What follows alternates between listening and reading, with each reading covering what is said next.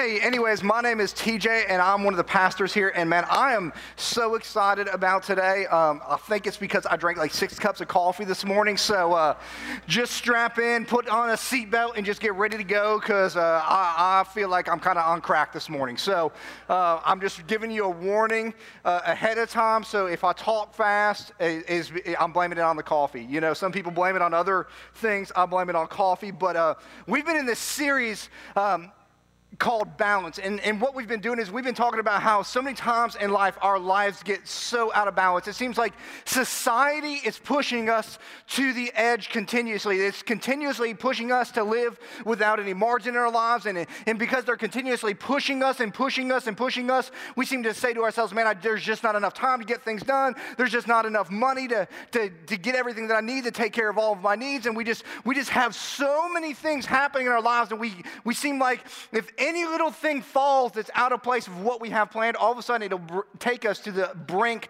of destruction. And, and God does not intend for us to live that way. God does not intend for us to live on the edge of life. He didn't design us to live to the extremes, but He wanted us to live with some balance. He wanted us to live with some margin in our lives. And in fact, we've been looking at this verse in Ecclesiastes chapter 7, verse 18, and it says this It is good to grasp the one and not let go of the other. The man who fears God will avoid all extremes. The man who fears God will avoid all extremes. And what it's saying there is, is, is, is, the person that's in a relationship with Jesus, a person that is connected to God, won't live in the extremes of life. They won't be pushed to the edge of destruction, but they'll have some balance in there. They'll have some margin in there. So when crises happen in their lives, they're not stressed out, they're not maxed out, but there is some distance between where they are and what the edge is. So that way they don't have to fall into those traps that are out there. And, and so over the last couple of weeks, we've been talking about creating some balance, creating some margins in our schedules and in our personal lives so that we can have time for what's most important. And we've talked about over the last couple of weeks the things that are most important to us should be our relationship with God and our relationship with others. Man, we should, we should have time set apart so that we can make sure that we're putting God not just first in our lives, but in every aspect of our lives. And that we should have time in our lives so that we can make sure that we're putting first things first when it comes to our family rather than allowing our careers and our objectives and, and uh, our desires desires to overwhelm everything else and get our priorities out of whack because at the end of the day, all that stuff is going to perish. It's all going to go back in the box like we talked about last week. But the one thing that will remain, the one area that we can impact is the people that we're in relationship with. And so we need to put some priorities in those areas. And, and the one way to tell in your life if, if you've got some margin there is when stressful things happen, do you freak out? And if you're freaking out all the time, there is probably not very much margin in your life, and therefore your life is completely out of balance, and you're wondering, how am I going to make all of this work? And so, We've been talking about how we can do that, but today I want to talk about a different area. And this is going to seem a little bit odd of in a series about balance. How why would you talk about this? But today I really want to talk about morality. Because for some reason today, it seems like uh, this area of our lives, there is very, very little margin. And mostly what I want to talk about is I want to talk about some sexual boundaries. Because it seems like today, our society is pushing us to the edge in this area of life. And, and everybody has limits in morality. All of us have limits in morality. Some of us, those limits might be uh, because they're personal some of us have drawn a line in the sand and said, This is something I'm going to do, or this is something I'm not going to do. And that's a personal uh, morality limit that you've placed on yourself. Some of you, biblically, you have some limits that have been placed. You said, You know, I don't really care what society says, I don't care what other people say, because the Bible says this, and because the Bible says this, I'm going to stand by what the Word of God says, and this is how I'm going to live no matter what anybody else says. Then some of us, we have some limits that are set in place just because illegally, you know, our society says this is legal and this is not, and therefore you can do this and you can't do that. And so they've drawn some limits. But this is the thing that I know about it. It's not the question of whether we will have limits, but who or what will determine our limits in life. Who or what is going to determine the boundaries and the margins in our lives? And the problem our society sends is that it sends mixed signals to us continuously.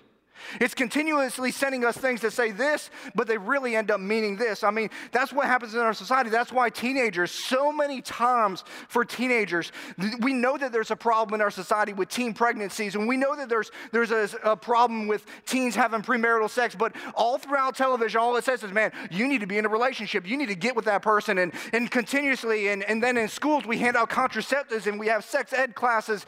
And then when all of a sudden a teenager gets pregnant, we're like, what the heck were you doing? But yet there was a mixed signal there. The same thing is true in our society. It has negative attitudes towards people who, who have um, affairs in their relationships. And, but yet, everywhere we look, it's saying, man, you, you need to get with that person. You need to find somebody that's going to meet your needs. And if your spouse isn't doing that, man, there's somebody probably at work. And everywhere we look, we see that. But when somebody messes up and all of a sudden there's an affair that happens, we're like, what were you doing in that situation? How did you end up there? Same thing with, with prescription drugs. There's a huge prescription drug epidemic happening in our society, and, and people are, are saying, man, getting addicted to prescription drugs all the time, but yet everywhere you look, what are the ads on TV? Prescription drugs.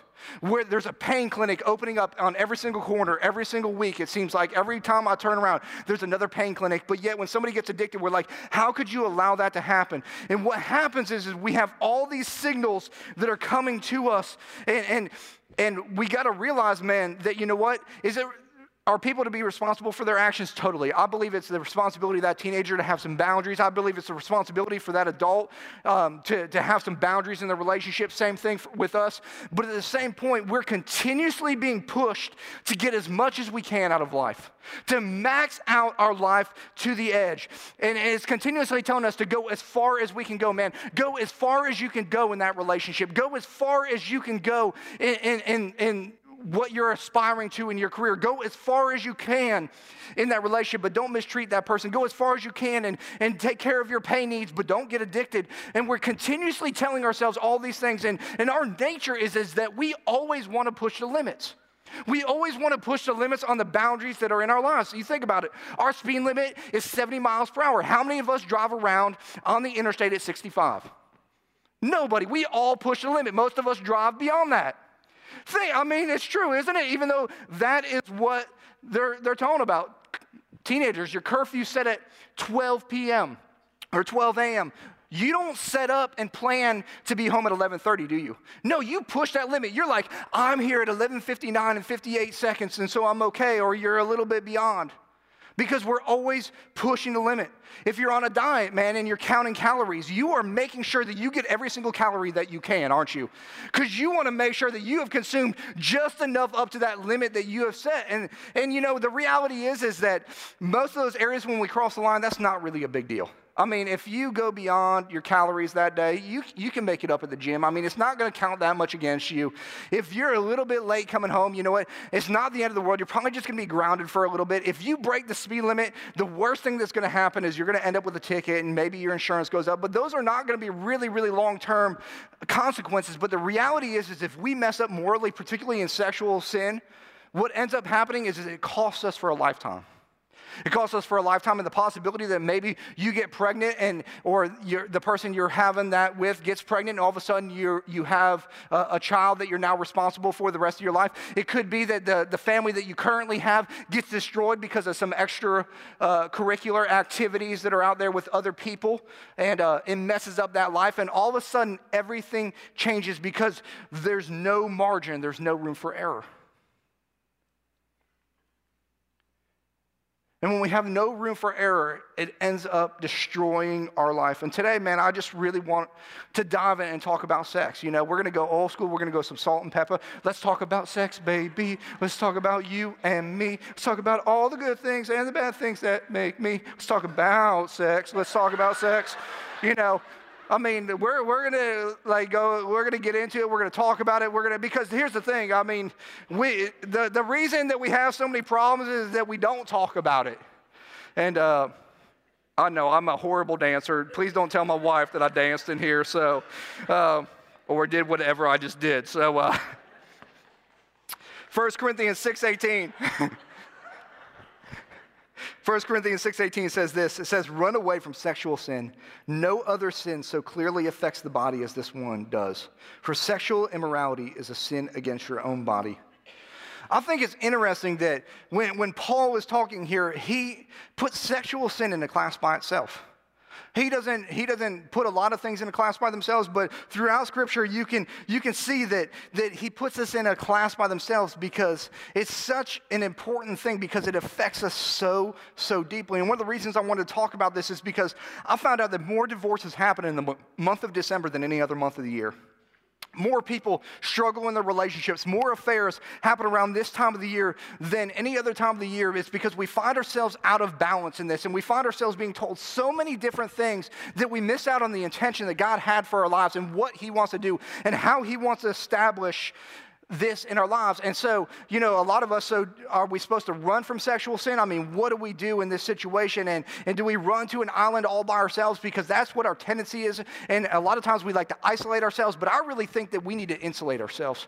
Because isolation just causes us to be by ourselves. And what ends up happening is, is that, particularly a sexual sin, is man, it's a hidden thing. It's something we don't want anybody else to discover. We don't want anybody else to know. We don't want anybody else to have any idea that's happening. And so we always try to isolate ourselves, and it always causes us to go further and deeper than we ever wanted to go. Instead, we need to insulate ourselves around what God says and around what people who believe what God says so they can encourage us, they can build us up, so they can make sure that we are not falling into the temptation, that we are not getting to the edge and stumbling and falling, but we're living with some margins in our life so we don't ever have to fall into, into that temptation because it's so important that we insulate ourselves. And I believe that God can truly do that. I mean, the reality is, is if God can take a fish and put him in uh, salt water and allow him to or it to breathe and function without that salt water contaminating it. I believe the same thing is true for us that we can be in an environment where there's all kinds of junk that's thrown our ways but yet not let it, uh, it it affect us to where we have impure thoughts, where we have impure motives, where we have impure actions, but we can live a clean and wholesome life today and forever because of the environment we put ourselves in. And I believe that there are some things that you and I are going to need to do if we're going to create some moral margin in our lives, if we're going to create some balance in this area. And the first thing that I believe we need to run to is we need to run to God's standards. We need to know what God's standards are because here's the deal sex is a gift from God. Sex is a gift from God. It is a good thing. And because it's, it, it is, man, it's not bad. It's not dirty. It's not gross, man. It is an amazing, amazing thing. It's awesome when it's used correctly, but so many times it's not. And so many times we've gone to this place where, where some of you, where we've put sex in this bad thing, but the reality is some of us have this wonderful gift in our backyard called a pool, and it can be a, a place where, man, we can go and we can have a great time. We can swim with family. We can invite people over, and it's awesome if it's used correctly. But you know what? If you don't know how to swim, you know what a pool can be? It can be a death because you can drown in that very same pool if it's used incorrectly. Same thing, some of you guys, I don't know why, but you have fireplaces inside your home. We live in South Florida. It does not get below 60 degrees. Okay, there's no need for a fireplace, but I've been to some of yours houses. There's some fireplaces there, and a fireplace is awesome. It can create warmth, it can create ambiance, it can do all kinds of cool things if it's used properly. But if it's used improperly, you know what it can do? It can burn down your house. The same thing is true with sex. Sex is awesome, and if you don't think it is, that's because you're not doing it right, okay? So, I mean,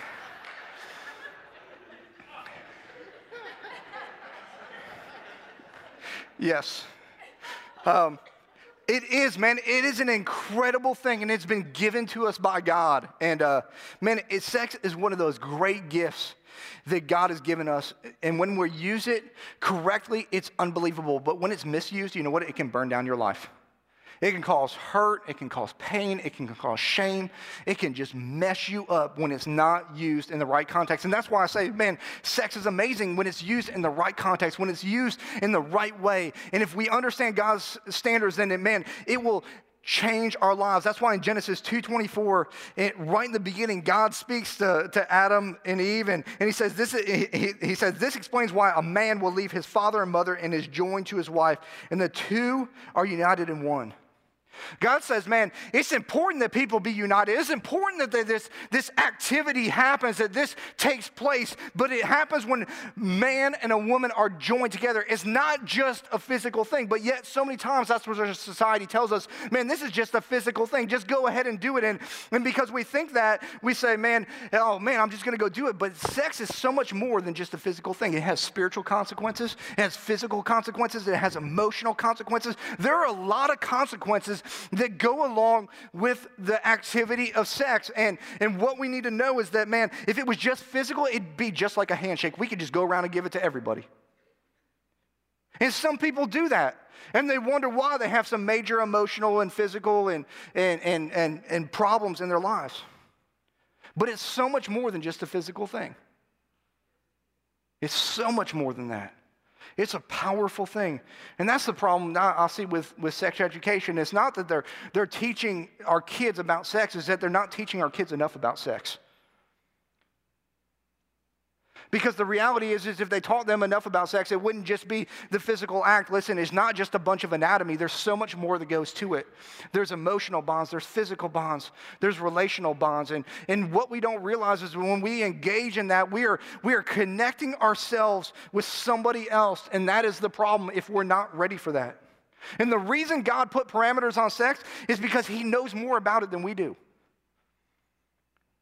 I mean, think about it like this. Think about it like this. Say you're driving down the road and you want to get on the interstate and you see what you believe is an on ramp, but when you go to turn onto it, you find out that it's an exit ramp and it says do not enter. Do you get mad at that because it says do not enter? No, because it's there for your protection. But but I have free will, man. I should be able to do whatever I want. The reason that that sign is there is it's to help you make sure that you don't end up in a lot of pain. And the reason God put some parameters on sex, the reason He put some things in place is because He does not want us to end up in a lot of pain. And he says, Man, I understand this a whole lot better than you because what we want to do is we just want to give it away to everybody. We just want to engage in it at every single aspect we can in every single area of life. But what ends up happening is you end up living a life of regret and pain and shame and emotional disturbances and relational difficulties. And, and you can never trust other people because you gave something away that was not supposed to be given to everybody but to someone. And I love the word that the Bible says in that verse when he says, A man shall leave his father and mother and be joined to his wife. That word there, if you will circle those words, be joined in your notes or in your Bible, wherever you're looking, it literally means to cling to. The Hebrew word there is to attach like glue. And what God is saying is, He's saying, man, when you engage in this, when you go and have this relationship, when you go and decide to, to have sex with somebody else, all of a sudden, what you're doing is you are gluing yourself to another person. You are saying, you know what? I'm going to be joined together. We're going to super glue each other apart. And what happens when you try to tear glue from something that it's attached to? It always tears a portion of that away, doesn't it? And we wonder why that we hurt so bad when we engage in those relationships and all of a sudden that relationship breaks up or it, it's a divorce happens and we're like, man, I hurt so bad because a piece of you has been ripped off from another person. And you've left some with them and they've left some with you. And that's why God says, man, we gotta, we gotta realize that there are some boundaries that I'm trying to set up. There's some balance here that I'm trying to set up because this is what I know that, that it's not a fun thing to go through that. And this is what I know. Nobody that sets up limits in their lives or boundaries in their lives or some balance in their life morally ever regrets it. The only people who regret it are the ones who don't. And so we need to realize that, man, when it comes to this whole idea of sex and, and morality and gaining balance in that, man, we need to run to what God's standards are. And God said, man, it's about one man and one woman and them being joined and them being joined forever. The second thing we need to do is we need to, we need to run from impure thoughts. We need to run from impure thoughts. Proverbs 4:23 says this, "Be careful of what you think, because your thoughts run your life. I don't know if anybody else knows that this is true, but this is so true. Your thoughts run our lives. You think about people in life and you look at what they do, and, and what happens. A person who does stupid things, usually they have stupid thoughts, don't they? You think about it, you think about that person you're thinking about right now. They, with the person that's always doing dumb things around you in your life, you're like, they always say the stupidest stuff because dumb thoughts lead to dumb actions.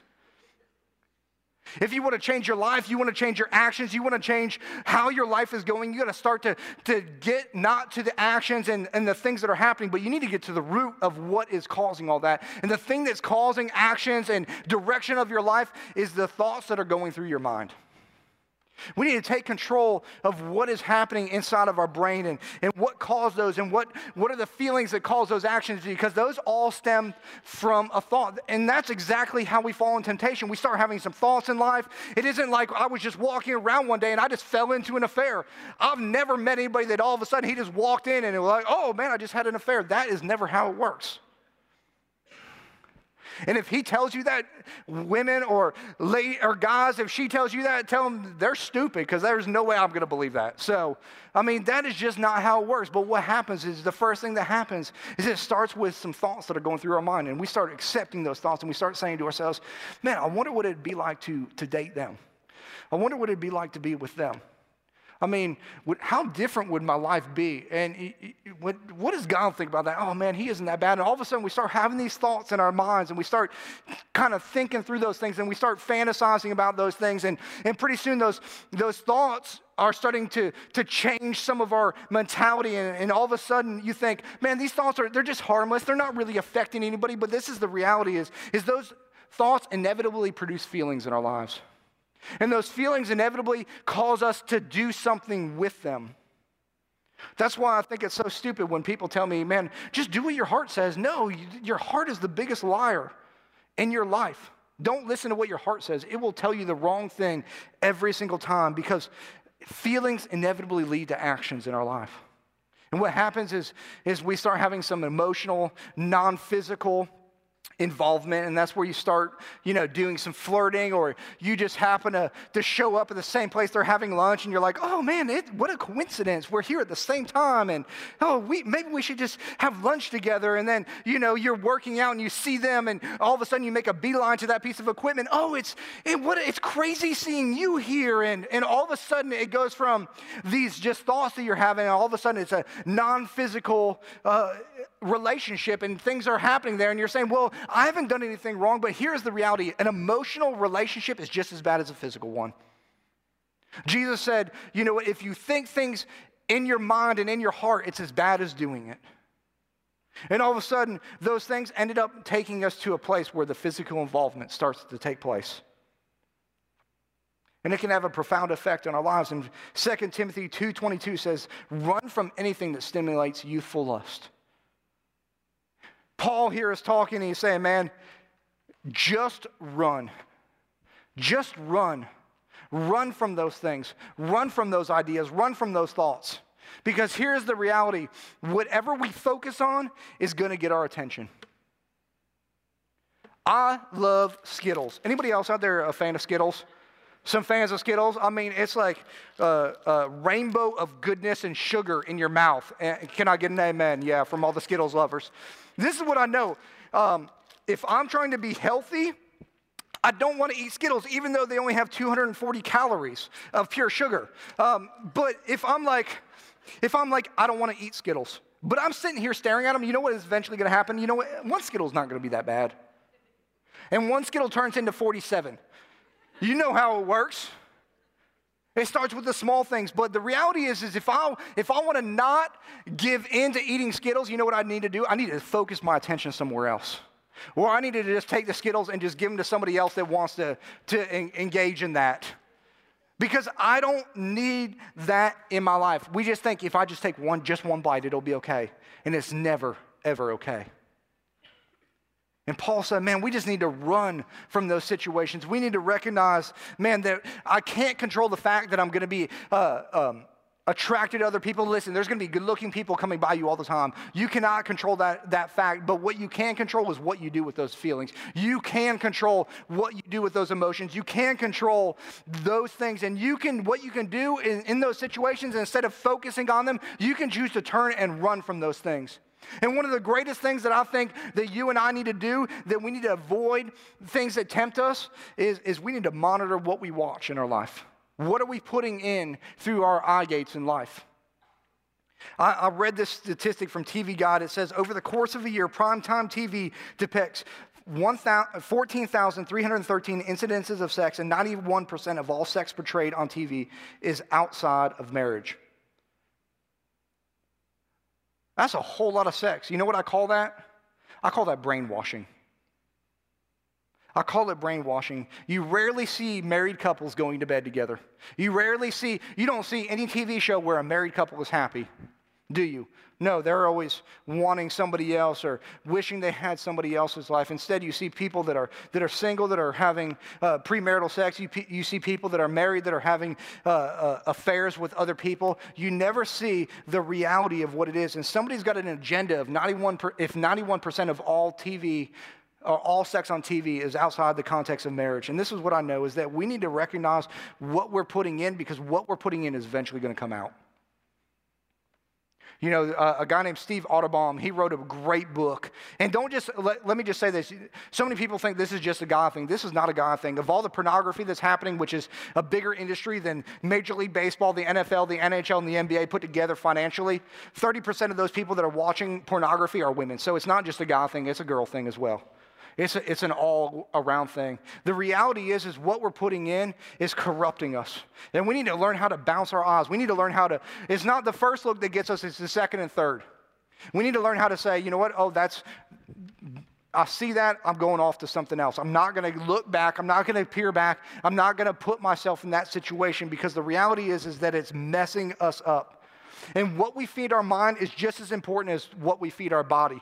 I mean, what thoughts you allow to go on in your mind are, are going to eventually going to come out in your life. The reality is is if, if i have a steady diet of, of diet coke and cookies there's not much nutritional value in that. You know what i'm going to end up being? I'm going to end up being 450 pounds. And if we have a steady diet of, of junk being put in our lives you know what our life is going to look like? It's going to look jacked up and messed up and we need to recognize that, that God has some standards for us and that, that we need to recognize that, man, there's a lot of fluffed up things that are out there. But we gotta we gotta run to God's standards and we've got to understand that we've got to we've got to run from those impure thoughts that are constantly being thrown at us. But thirdly, man, we got to run towards our marriage. We got to run towards our marriage. Now, let me just stop right here because I know there's single people that are out here that are like, okay, this is where it doesn't apply to me. But let me just tell you something. As a single, this applies to you more than I think it actually applies to married people because you need to be preparing for your marriage right now.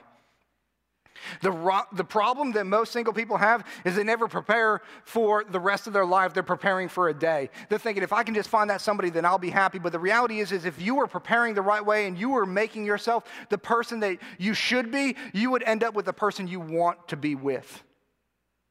And he would stop settling for just whatever would come along and, and, and going with whatever somebody else wants to do, man. You should be hard at work, changing yourself, reading about what a good relationship is, surrounding yourself with people that have good relationships so that you can be setting yourself up to eventually have that good marriage. That's called running towards your marriage. You might not be married yet, but you're running towards it. You're making progress, you're making a way, making sure that you're prepared for eventually the day where you're going to say, I do, and have not just a day, but have a lifetime time with somebody else out there. And then start identifying the areas that you need to work on. Start identifying the areas and the things that you want in your potential spouse. Don't just settle for that guy that just walks up that's cute, that doesn't have a job, that doesn't have a car, that doesn't have uh, anything else besides a whole bunch of credit card debt and knows how to play video games. That is not the guy you want to end up with. I don't care how good looking he is. Oh, come on now. I'm preaching truth right now. Most you, uh, especially single ladies, you always settle for the cute guy, whether he's got an IQ or not. Come on. You know it's true. Don't settle for that crap. That's what it is, too. It's crap. You are better than that. You are better than that. Man, you are a child of God. You are a woman of God. And you don't need to settle for some second rate loser that plays video games all day and, and sleeps the rest of the time. There's more in your life. And, and guys, don't settle for some hoochie mama at the club. She's, that's not where you're going to find your future spouse. She's not going to be all dancing up on you, shaking the booty and stuff. That's not who you want. I'm serious. We need to run towards those things. Listen, the likelihood of you finding your, your spouse at Palladia or Club Cinema or any of these other places is slim to none. You're, you might find your future divorced wife. I'm serious. But we need to run to our marriage. And, and for married people, women, I, I, need to explain something to you about guys because, uh, particularly those who are married, um, because I realize that the guy that you married is not the same guy that you're living with today. Um, because men, I, men tend to be hunters. You know, they, they, they realize that there's things that they need to go after in life. And so a guy, typically he goes through high school, he goes through college, he's trying to achieve uh, finishing high school, finishing college. And when he gets done with that, he realizes the next thing on my agenda that I need to accomplish is I need to find a woman. Uh, we're very simple minded. And so, what he does is, is he starts looking for that girl. He starts looking for that woman, and, and he'll do things that men, normal men, don't ever do. He'll read poetry to you, he'll take you to operas, he'll sing love songs to you. He will do crazy stuff to woo you. He'll call you and talk to you for hours. No guy wants to talk to you on the phone for four hours. I'm just telling you that straight up. He is just after you. He's hunting right now. And then once he gets a ring on your finger, everything changes. The romance is gone. He's thinking, now that I've accomplished this feat of getting this woman to say yes, which is a huge feat for any guy, um, he now says, now I've got to provide for her and I've got to provide for my future kids. And so he goes off to work. And you're sitting there thinking, well, what, what the heck happened? What, what happened with this? But the guy, man, he is off in the hustle and bustle, and all of his energy is going to that. Let me just tell you something, guys. Guys, continue to date your wife. Just because you've accomplished putting a ring on her finger doesn't mean that's the end of the day for you. Man, you need to still romance her. You need to still do all of those things. I think it's so important that we as guys, as especially as Christian guys, man, that we are the most romantic, loving people there are. I still write my wife love notes. In fact, right before I left to Africa, I wrote her notes and put them in different places throughout the house so that while I was gone, she would find them and see, oh, I love you. I'm thinking about you.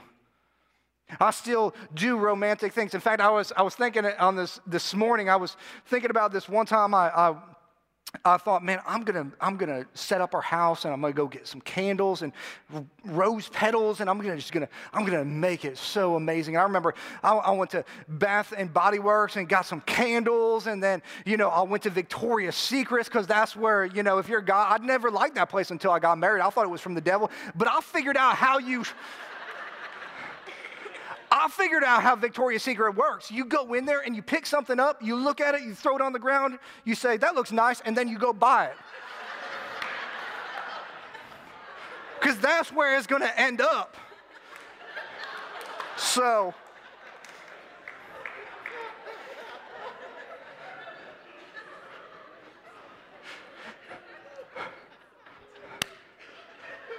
you got to romance them.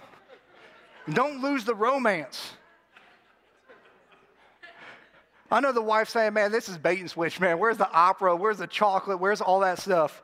And uh, he's thinking the same thing. I'll just tell you that.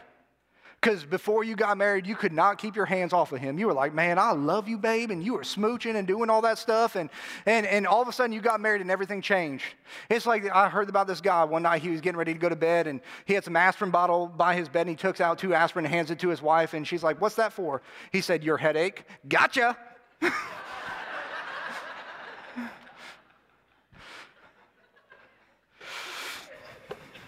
Couldn't keep your hands off before married. Now all you think about is the kids and your career and all those things. We can't lose the romance in relationships. This is what I, that is what I learned. I learned this from Shayla. She was, I, I kind of knew it, but she was reading this book called The Proper Care and Feeding of Husbands. And uh, she found out that men like sex on days that starts with T. Tuesday, Thursday, today, and tomorrow. Basically all the time.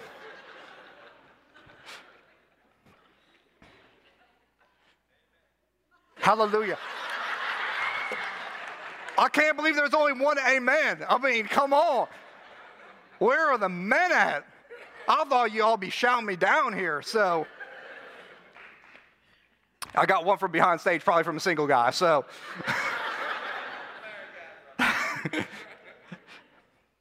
but the reality is, is I found this study by sociologist Andrew Greeley, and he surveyed married people and found that, as strange as it may sound, there's a strong link in marriage between prayer and physical intimacy. You want to run towards your marriage? He said, get this couples who pray together are 90% more likely to report higher satisfaction rate as romantic, ro- highly romantic with their intimacy with their spouse than couples who don't pray together. That doesn't sound right, does it? I mean, when I think about church people, and you think about the church lady and all that kind of stuff from Saturday Night Live, you think about these old prunes who, who don't like to have any fun, and they definitely are never going to have sex because nobody that's a Christian will have sex. But he says, prayer for couples, man, they know what's up. There's something that's happening there that they don't have to go outside of their marriage for those things because it's happening inside of their marriage because they've realized that there are some standards that, that God has. And if they flee those impure thoughts and they run towards their marriage and they, they embrace that, that all of a sudden something changes. And, and so, uh, man, if, your if your passion in your marriage is low, maybe you need to go home and start praying with your spouse. Let me, I mean, just think about it. You go home, it's nine o'clock, you're laying in bed next to your spouse. You can watch some CSI, lots of intimacy there, or you can pray with your spouse. What happens when you pray, man? You communicate. Typically, you hold hands. There's, there's affection that's happening there, there's intimacy, there's communication. Voila. You just solved a whole bunch of problems in your life because you started running towards God's way of doing it. And we need to realize, man, that we can, we can be pushed to the edge by everything that society tells us, or we can realize, man, that God has got some incredible standards for our lives. And if we start to recognize those standards, then we start to uh, apply those standards in our lives and set them up as our margins, as our boundaries, and we start fleeing from impure thoughts and we start running from those things. And when we're running from those things, we run towards our spouse. We will have some incredible, incredible relationships that nobody can break apart. But there's some of us here that have been struggling in, in this area majorly. They say one in four people today are, are involved in pornography. 60 something percent of marriages are ending in divorce. This is a struggle.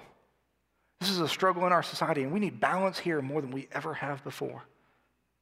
And this is what I know. It doesn't matter what you've done or where you've been. This is the thing that I know that God's grace is so amazing, He can cover over anything that you've had happening in your life. Maybe you've been struggling in these areas and you're like, I don't know what to do. I don't know where to go. I'll tell you where you go. You go to God. You run to His throne where His grace and His mercy overwhelms no matter what's happening in your life. Some of you, man, you're, you're struggling right now, and there's, there's some people that are of interest to you, and you've been having some, some non physical emotional attachments. And today, man, you need to, you need to run to the throne of God and say, man, God, I'm going to break those ties right now. I'm going to break those ties right now, and I'm going to I'm going to find some people in my life that I can have some accountability with. That'll say, hey, man, how's it going? Hey, what's happening right now? So that you don't fall, find yourself as a statistic one day when you could have the very best that God has for you, and that's for you to be right where you are with your, with your spouse that you have. Then there's some of you guys, man, you feel like your relationship's broken. And this is what I know. If you run to God today, He can restore anything that's broken. He can pick up the pieces and put it back together and make it so much better than it ever was before. But He's waiting for us. If you notice all those things, God's already done the work. He's just waiting on us to take the action. What action do you need to take today? What action do you need to take in your life? Let's pray. God, we just come before you. We just thank you that you are an amazingly loving God. That no matter what we do in our lives, no matter how bad we mess it up, your grace is sufficient for us. And I know that this is a struggle for a lot of people. It's something I struggled with before I got married, big time. I know it's a, it's a hidden thing, but today, God, I believe that you want to set some people free. I believe that you want to provide a way out that they can run to today.